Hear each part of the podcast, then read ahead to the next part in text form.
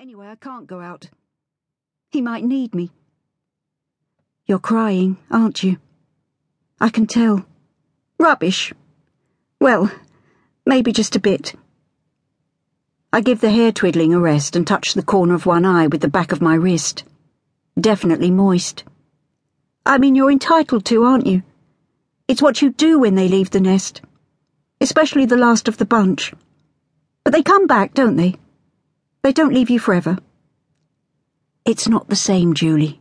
We're not talking about Tess and Katie. We're not talking about the girls. We're talking about Walt. Walter. You remember who Walt is, don't you?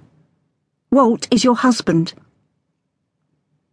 I pull a tissue from the sleeve of my sweater and blow my nose vigorously. Of course I know it's Walt. I mean, you don't go to the hairdresser because your son is going backpacking.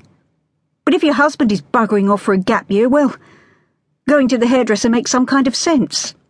A statement of sorts. Damn it. I can feel the tears welling up. I was determined not to do this. Gemma was always the crybaby of the family, but I'm supposed to be made of sterner stuff. Our mother had always said there'd been a mix up in the birth order, that from the moment I could talk, and boss and manage and organise, I had usurped Gemma's older sister role. Gemma didn't seem to be bothered by it. She was so dreamy and sweet natured that she could go along with my plans while keeping a space free in her head to create the stories that helped her shine in English lessons at school, and eventually led to her becoming a writer. Gemma cried easily, but that's because she was so sensitive to other people's pain. She never cried because she felt sorry for herself. I wish I was there so I could give you a hug, says Gemma.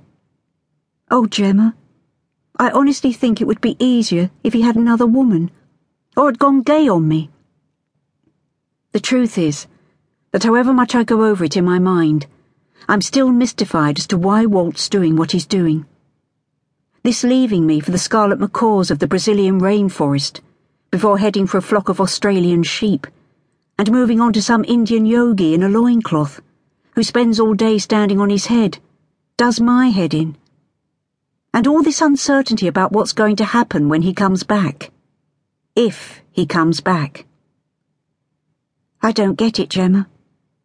I really don't. Neither do I. But you're going to be all right, you know. I don't know about that, but I suppose I'm luckier than most. I do have the girls and my work, and all my friends. And of course, you and Anthony. My fingers travel automatically back to the tangled knot of hair behind my left ear. So much for the 24 quid plus tip I spent at the hairdresser yesterday.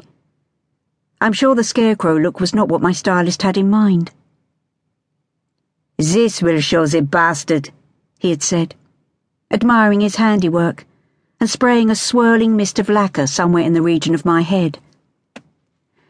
Well, maybe not me and Anthony, says Gemma. What? Sorry, I don't understand. My thoughts are darting around like fireflies searching for a mate on a summer's night. Well, you've been a bit wrapped up. Don't get me wrong, understandably wrapped up.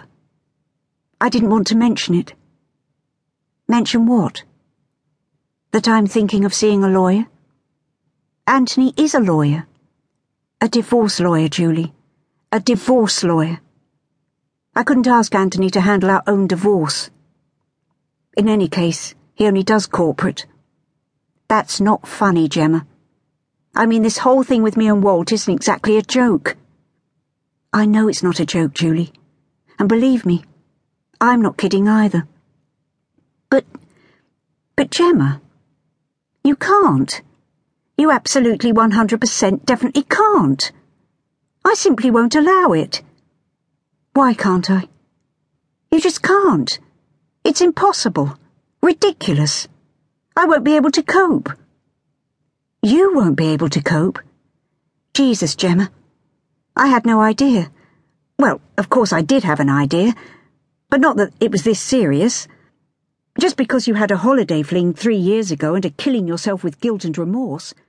That's no reason to leave.